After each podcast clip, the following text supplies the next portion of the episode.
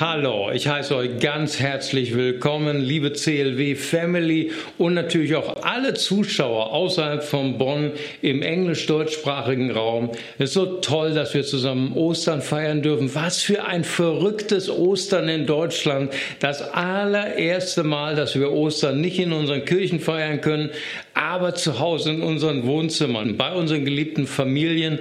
Und ich, ich glaube, es wird ein besonderes Ostern. Es muss nicht noch, noch mal so sein, aber wir werden uns alle daran erinnern, dass Gott uns mächtig gesegnet hat.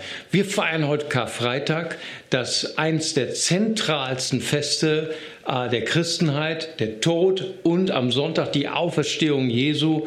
Und wir wollen jetzt die Textlesung hören von Jakob und Japhet. Gottes Wort. Ich lese aus dem Matthäusevangelium 27, Vers 46 bis 48. Gegen drei Uhr schrie Jesus laut, Eli, Eli, lema sabachthani. Das heißt, mein Gott, mein Gott, warum hast du mich verlassen? Einige von den Umstehenden aber meinten, er ruft den Propheten Elia. Einer von ihnen holte schnell einen Schwamm, tauchte ihn in Essigwasser und steckte ihn auf einen Stab, um Jesus davon trinken zu lassen. Ich lese aus dem Matthäusevangelium 27, 49 bis 51. Aber die anderen sagten, lass doch, wir wollen sehen, ob Elia kommt und ihm hilft. Da schrie Jesus noch einmal laut auf und starb. Im selben Augenblick zerriss im Tempel der Vorhang vor dem Allerheiligsten von oben bis unten. Die Erde bebte und die Felsen zerbarsten. Wow, vielen Dank, Jakob und Japhet, für diese Textlesung. Es ist, glaube ich, der zentralste Vers, der zentralste Satz in dem Leiden von Jesus Christus, an das wir heute gedenken, an seine Kreuzigung. Eli, Eli, lema Sabachthani, mein Gott, mein Gott, warum hast du mich verlassen? Hier wird, glaube ich, der, der absolute Schmerz, die Gottverlassenheit von Jesus wird hier deutlich und das ist eines der, der dunkelsten Stellen überhaupt der, der Kreuzigung. Darüber wollen wir heute mit euch gemeinsam nachdenken. Gott Verlassenheit nach der Definition der Christen ist das gleich die Hölle. Wir haben heute den dritten Teil unserer Predigtreihe Ewigkeit. Jimmy, Pastor Jimmy hat gepredigt über die Perspektive, dass das Denken an die Ewigkeit mir eine neue Perspektive gibt in meinem Leben, meine Entscheidungen beeinflusst. Und am Palmsonntag haben wir über das Gericht gesprochen. Wie kann ein liebender Gott Menschen richten? Und heute sprechen wir über eine noch viel schwierigere Frage. Wir sprechen über die Frage, wie kann ein liebender Gott Menschen für immer in die Hölle schicken und dass sie dort gequält werden. Einer der berühmtesten Lobpreisleiter, Marty Sampson, vertritt mit seinem Zitat, glaube ich, äh, die junge Generation der Postmoderne, indem er fragt, ich verliere meinen Glauben an Gott. Wie kann Gott Liebe sein und Milliarden von Menschen in die Hölle schicken? Wir haben letzten Sonntag, am Palmsonntag, schon einen der berühmtesten Vertreter des neuen Atheismus zitiert. Wir zitieren ihn heute auch nochmal, Christopher Hitchens. Er vergleicht die Hölle mit einem Gefangenenlager von äh, Nordkorea. Er sagt aber, Gott ist brutaler als Kim Jong-un. Wenn jemand stirbt in Nordkorea, ist er frei von diesem Gefangenenlager.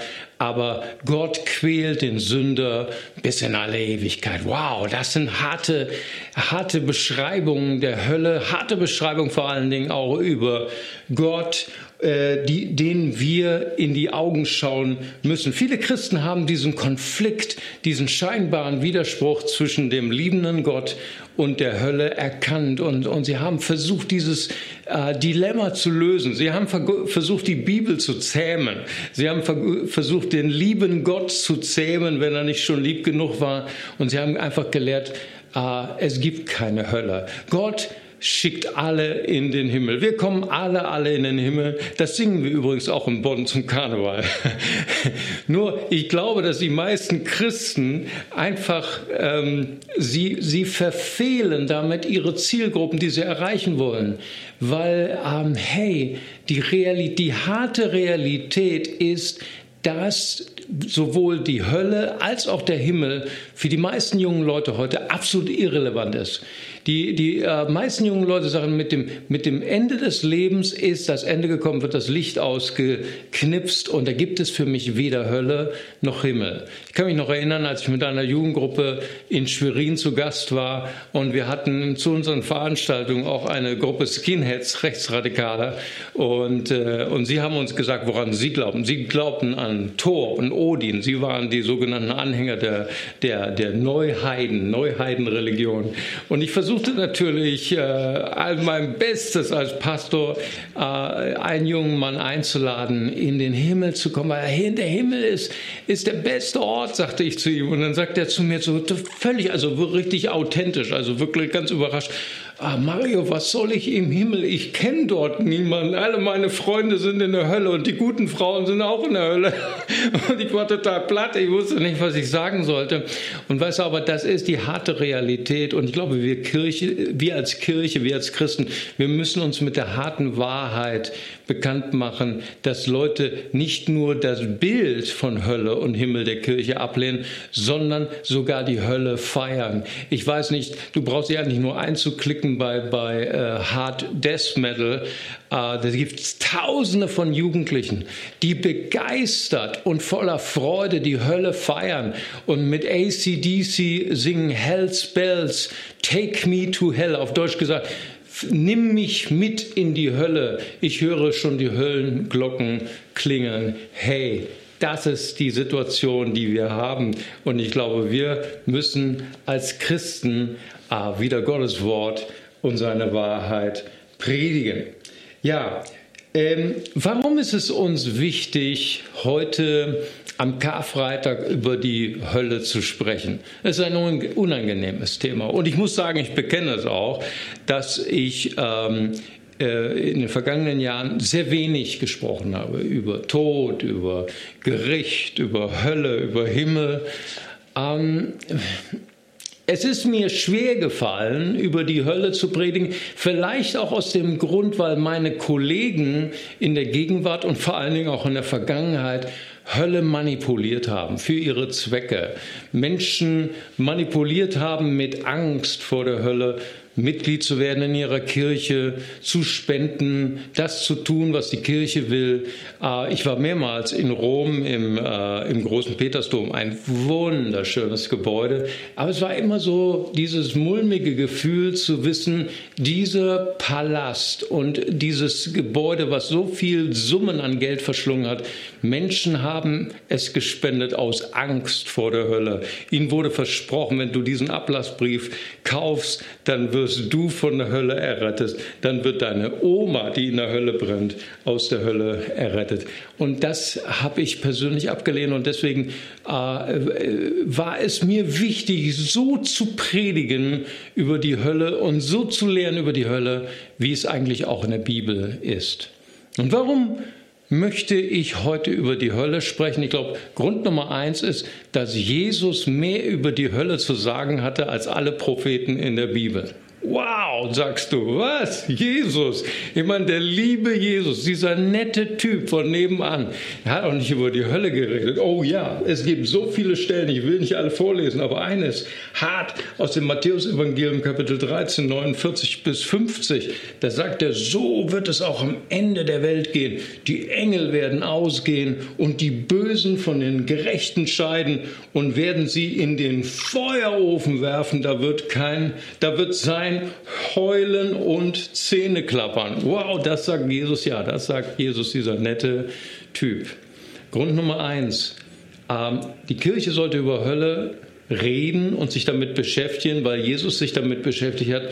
Nummer zwei, ich glaube, niemand, der wirklich erfasst hat, ähm, was das Grausame ist an der Hölle, der kann erfassen die Liebe und die Tiefe der Liebe Jesu zu uns.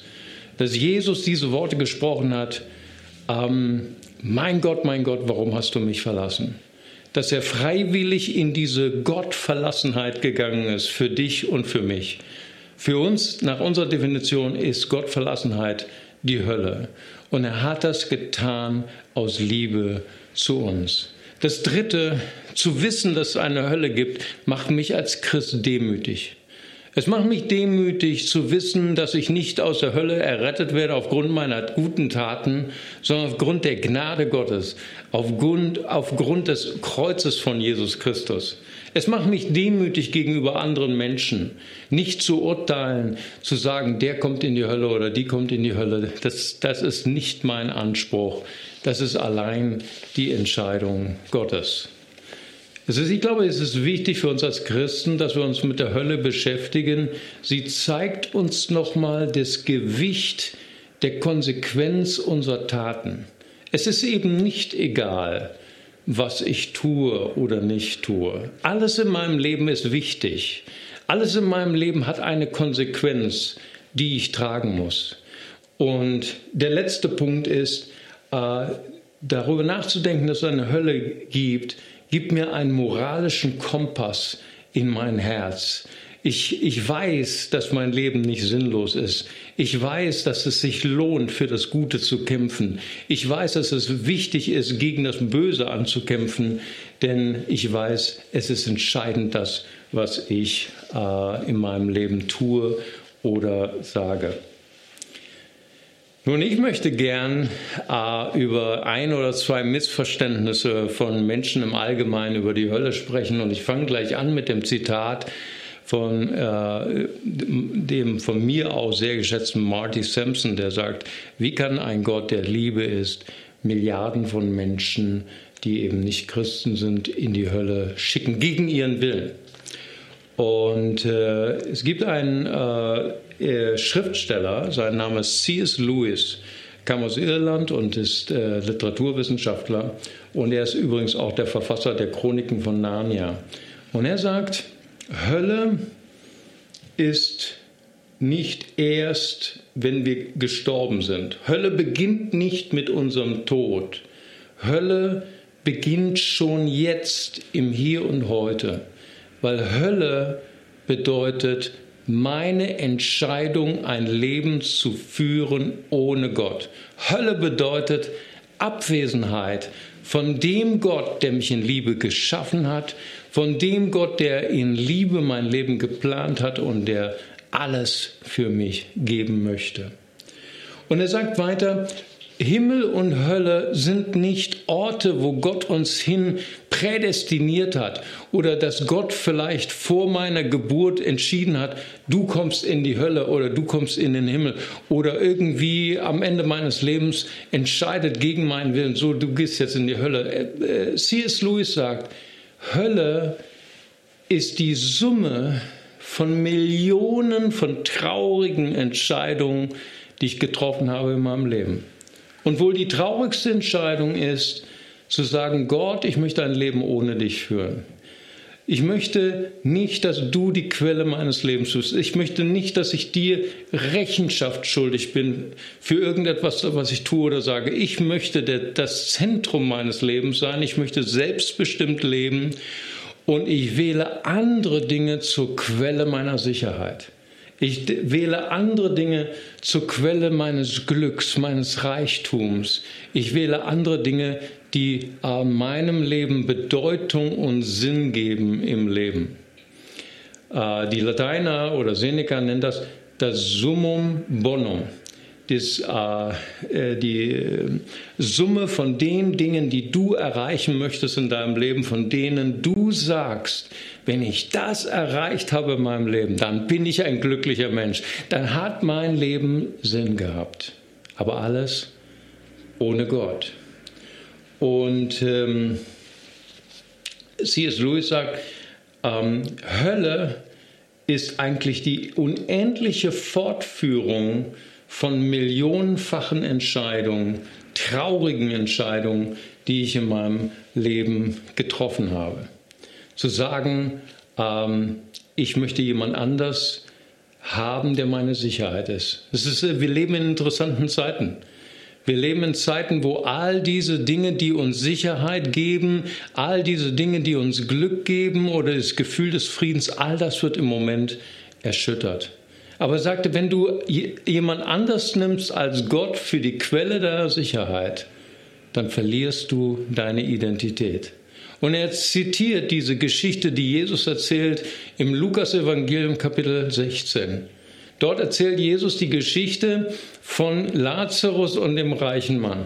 Lazarus, er wird im Paradies getröstet in Abrahams Schoß und der reiche Mann, er ist an einem Ort der Qual. Und C.S. Lewis sagt, das ist, was Hölle ist. Hölle ist der Verlust von Identität. Es fällt ihm auf, dass dieser reiche Mann nirgendwo mit Namen genannt wird. Wir wissen heute nicht, wie er heißt. Er hat seine Identität, er hat seinen Namen verloren. Der Name, den Gott ihm einmal, einmal gegeben hat, die Identität, die Gott ihm einmal gegeben hat, er hat sie verloren. Reichtum war die Quelle seiner Identität. Und so wird er genannt, der reiche Mann. Und von heute auf morgen hat er alles verloren. C.S. Lewis schreibt in seinem Buch äh, Die große Scheidung im neunten Kapitel, am Ende wird es nur zwei Gruppen von Menschen geben, die vor Gott stehen. Die einen, die sagen, Herr, dein Wille geschehe, und die andere Gruppe, zu denen Gott sagt, dein Wille geschehe. Und was C.S. Lewis einfach sagt, Hölle ist nicht ein Ort, wohin wir unfreiwillig geschickt werden von einem willkürlichen und brutalen Gott. Hölle ist nur die logische Fortsetzung meiner Entscheidung, freiwilligen Entscheidung, die ich hier auf Erden getroffen habe. Wir sind dort freiwillig. Und sie sagen, wow, das ist, das, ist, das ist starker Tobak. Ich möchte noch einen draufsetzen. Ich glaube, Gott hat die Welt geschaffen, die sichtbare Welt, die spirituelle Welt, den Himmel inklusive Hölle. Und am Ende sagt er, und es ist alles sehr gut. Und du sagst, Moment, Moment, Moment. Wenn Gott die Hölle geschaffen hat, dann muss das nochmal anders stehen im Alten Testament. Lass mich nochmal korrigieren, äh, äh, Mose. Ich schreibe das nochmal. Es ist alles sehr gut, außer die Hölle. Nein. Tatsächlich hat Gott die Hölle geschaffen und er hat der Menschheit, er hat dir, er hat mir das kostbarste Geschenk, was ein Mensch besitzt, das ist der freie Wille. Tatsächlich, Gott nie, zwingt niemanden in den Himmel zu gehen.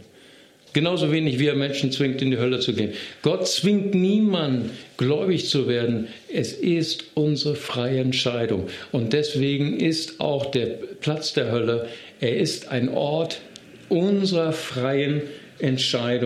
Gott erzwingt niemanden in die Hölle und er schickt niemanden in die Hölle. Wir sind dort aus unserer eigenen Entscheidung. Aber was ist das Herz Gottes über die Hölle? Hat Gott Spaß daran, Menschen in die Hölle zu schicken? Auf keinen Fall. Weißt du, denken wir heute am Karfreitag an die Geschichte, wo Jesus am Kreuz hängt. Er hat nur noch ein paar Minuten zu leben. Neben ihm ist einer aufgehängt, ein Mörder. Dieser Mörder hat Millionen und eine falsche Entscheidung getroffen in seinem Leben. Die alle hier drin sind, alle diese Entscheidungen. Und die größte schlechte Entscheidung war sicher, dass er unschuldigen Menschen oder einem unschuldigen Menschen das Leben genommen hat. Und Gott hätte allen Grund gehabt und Jesus hatte allen Grund, diesen Menschen in die Hölle zu werfen. Aber dann sagt dieser Mörder in den letzten Atemzügen, die er hat, sagt er, Jesus, wenn du in deinem Reich bist, denke an mich. Eine einzige positive Entscheidung. Das kann man in der Kamera kaum sehen, weil es so ein kleines Samenkorn ist. Und, ähm, ähm, und das und Jesus sagt zu ihm, weißt du, ich weiß, dein Leben ist erfüllt von Millionen und einer falschen Entscheidung. Aber aufgrund deiner Worte sage ich heute zu dir, heute noch, heute noch wirst du mit mir im Paradies sein. Klingt das nach einem Gott, der Freude hat, Menschen in die Hölle zu werfen, überhaupt nicht. Das klingt nach einem Gott, der voller Liebe, voller Barmherzigkeit ist. Wir haben am Palmsonntag, haben wir nachgedacht über den Vers im 2. Mose 34, äh, 3 bis 7. Ja, Gott ist barmherzig. Ja, Gott ist gnädig. Ja, Gott ist langsam zum Zorn. Aber ja, er lässt niemanden ungestraft. Ist Gott zornig über die Entscheidungen, die wir treffen in unserem Leben zu unserem Zerstörung, zur Zerstörung von anderen? Ja, Gott ist zornig. Haben wir letzten Sonntag besprochen. aber sein Herz ist nicht das Herz von einem, der Freude hat, Menschen zu vernichten. Gott will niemanden in die Hölle schicken. In Hesekiel 18, Vers 32 heißt es, da sagt Gott, ich habe kein Gefallen am Tod dessen, der sterben muss, spricht der Herr. So kehre um, damit du lebst. Im 1. Timotheus 2, Vers 4 heißt es, Gott, welcher will, dass alle Menschen gerettet werden und zur Erkenntnis der Wahrheit kommen. Gott will niemanden in die Hölle werfen, glaub mir. Und Gott ist langmütig, ja, aber er ist kein laissez-faire-Papa. Er lässt niemanden ungestraft. Er ist die Gerechtigkeit, die Strafe verlangt und er ist die Gnade und die Liebe in Person. Das sind eigentlich widersprüchliche Kräfte, unglaubliche Kräfte. Und heute am Karfreitag denken wir darüber nach, dass diese beiden sich widersprechenden Kräfte aufeinander trafen im Kreuz. Viele Leute sagen immer, ich lese nicht das Alte Testament, es ist mir zu brutal, das ist der brutale Gott, da trieft das Blut aus der Bibel. Ich verstehe, was du meinst. Ich lese lieber das Neue Testament, es ist alles voller Liebe und so weiter. Ich sagte, es gibt einen Ort im Neuen Testament, der trieft nur so von Blut und Gewalttat und Grausamkeit. Das ist Karfreitag. Das ist Jesus am Kreuz. Ein Arzt hat sich mal die Mühe gemacht und hat äh, aus medizinischer Sicht hat er so eine Anamnese hergestellt. Alle die Verletzungen, die Jesus erlitten hat, körperlich. Und er hat alles zusammengestellt. Ich meine, Jesus war ein kräftiger Mann, der war gesund, das war ein Zimmermann. Aber sagt er eigentlich, das, das hält kein Mensch aus. Was Jesus ausgehalten hat, das hält kein Mensch aus unglaubliches körperliches Leid, unglaubliches seelisches Leid. Jesus verlassen von all seinen Freunden, verraten von Judas, verleugnet von Petrus. Ich weiß nicht, ob du das schon mal erlebt hast, dass du von deinen Freunden verlassen wurdest, dass du von deinen Freunden verraten wurdest. Was für ein seelischer Schmerz. Und doch sage ich, der körperliche Schmerz und der seelische Schmerz war nicht der größte Schmerz, was Jesus erlitt. Der größte Schmerz drückt sich aus in den Worten Eli, Eli, lema sabachthani, mein Gott, mein Gott, warum hast du mich verlassen? Verlassen, nach der Definition von C.S. Lewis, ist die Hölle, ohne Gott zu sein. Jesus ertrug das, er trug diese Trennung vom Vater. Verlassen zu werden, diesen Schmerz, den kann sich, glaube ich, nur jemand vorstellen, der Jahrzehnte oder jahrelang mit einem geliebten Freund zusammen war, mit einem geliebten Ehepartner zusammen zu sein und dann getrennt zu werden. Ich hatte letztens jemanden am Telefon, mitten im Covid. Und er sagte, meine Frau hat mich verlassen, wir waren 32 Jahre verheiratet. Mein Leben ist völlig sinnlos, völlig. Ich kann, kann, ich kann den Schmerz nicht mehr tragen. Aber weißt du, Jesus war nicht nur 32 Jahre verheiratet, er war eine Ewigkeit zusammen mit seinem geliebten Vater. Im Johannesevangelium beschreibt er diese Einheit. Ich und der Vater sind eins, sagt in Johannes 10, Vers 30. Was ich sage, das habe ich von meinem Vater gehört. Ich richte, wie mein Gott richtet, wie mein Vater richtet. Was für eine Einheit. Und sie wurde zerbrochen, sie wurde zertrennt. Er hat das alles getragen. Für wen? Um dich und mich zu retten. Im 2. Korinther 5, Vers 21 heißt es, den, der die Sünde nicht kannte, hat Gott für uns, für dich zur Sünde gemacht, damit wir die Gerechtigkeit Gottes werden. Er hat uns gerettet. Er hat uns gerettet. Und ich glaube, das ist das, was, was Timothy Keller sagt in seinem, in seinem Artikel über die Hölle. Sagt er, niemand kann wirklich die Tiefe Jesu, die Tiefe der Liebe Gottes zu uns begreifen, wer nicht die Brutalität der Hölle erfasst hat. Und er geht ans Kreuz und er gibt alles, um uns zu retten. Das ist Wahnsinn. Also wir, können, wir können diese Tiefe der Liebe manchmal nicht begreifen. Wir können sie einfach nur im Glauben nehmen. Weil es gab einen Artikel äh, von diesen großen Flutwellen, die wir hatten in den letzten Jahren in Deutschland. Vielleicht kannst du dich erinnern, auch, auch in meiner Straße, hier die Straße war voller Wasser nach einem Starkregen, plötzlichen Regen, Regionalregen. Und, äh, und Leute sind über die Straße gegangen und, und, und ich, äh, ich habe gerufen, hey, das ist gefährlich. Und es gibt einen anderen Ort in Deutschland, da habe ich einen, einen, Artikel gelesen und ein Mann wollte über die Straße, die war voller diese, diese, ähm, diese Ströme von Wasser, das ist eine Gewalt, weißt du. Das ging nur knietief, aber das ist trotzdem gewaltig. Ja? Unglaubliche Kräfte. Und die Feuerwehr rief zu ihm und sagte, Gehen Sie nicht ins Wasser, gehen Sie nicht zu. Er wollte sein Auto retten, okay? Sein Auto war ihm wichtig. Und er sagte, lassen Sie das Auto stehen, gehen Sie nicht, das ist lebensgefährlich.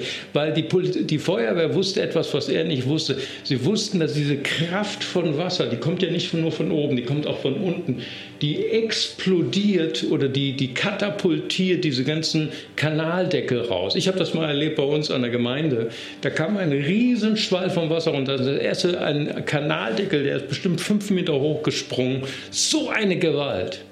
Und dann sind die Löcher offen, die Kanäle sind offen und du kannst das nicht sehen, weil das Wasser so dreckig ist und du fällst rein, du wirst reingezogen.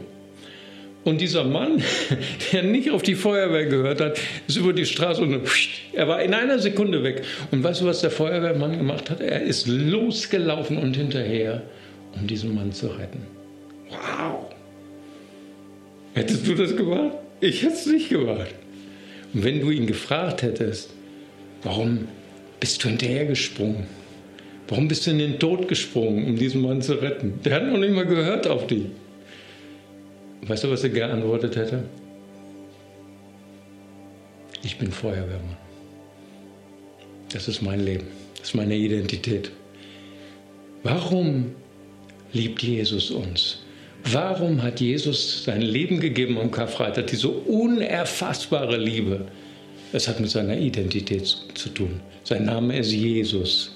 Das ist ein griechisches Wort und heißt so viel wie mein Gott ist Retter. Er tat das, was seine Identität ist. Jesus ist Retter, er kann nicht anders. Er hat keinen Gefallen, dass irgendein Mensch in die Hölle geht. Er hat alles getan, wirklich alles getan, damit Menschen nicht ins Verderben gehen, sondern dass Menschen ihn als Retter wählen. Du hast heute die Möglichkeit, eine Sache zu tun, Vielleicht ist dein Leben auch gefüllt mit Millionen und einer falscher und trauriger Entscheidung. Aber heute kannst du die wichtigste und die entscheidende Entscheidung in deinem Leben treffen. Jesus Christus, den Retter, in dein Leben einzuladen. Das wäre das Größte, was du tun kannst und würde Gott so glücklich machen. Und ich lade dich heute ein. Ich möchte dich heute herausfordern, heute am Karfreitag. Ich möchte dich fragen, was ist dein Summum Bonum? wenn Seneca dich fragen würde, was ist, das, was ist das höchste Ziel in deinem Leben? Reichtum, Sicherheit, ähm, ein gutes Leben, all das wird im Moment erschüttert. All, das, all die Säulen unseres Lebens werden erschüttert. Was ist wohl das, was du wählst für dein Leben? Und dann möchte ich dich einladen, heute am Karfreitag dein Herz zu öffnen für Jesus Christus unseren Retter. Dafür ist er ins Kreuz gegangen, damit wir in Kontakt kommen mit dem wirklichen Leben, mit dem ewigen Leben. Und wenn es dein Wille ist, dann würde ich gerne, dass du mit mir zum Schluss noch betest. Lieber Vater im Himmel, ich komme zu dir. Vergib mir meine Schuld. Reinige mich von meiner Sünde. Herr Jesus Christus, ich wähle dich heute als mein Herrn und als mein Retter. Dir will ich folgen, mein Leben lang. Amen. Wow, das war uns so eine Freude, euch zu Gast zu haben zu unserer Message zu Karfreitag. Wir haben ja eben den absolut super Lobpreis gehabt mit Danny und Julian im Wohnzimmer und waren jetzt bei mir im Arbeitszimmer und jetzt schalten wir um ins CLW zu Pastor Jimmy, der schon darauf wartet, mit euch das Abendmahl zu feiern, mit eurer lieben Familie in euren Wohnzimmern. Gott segne euch.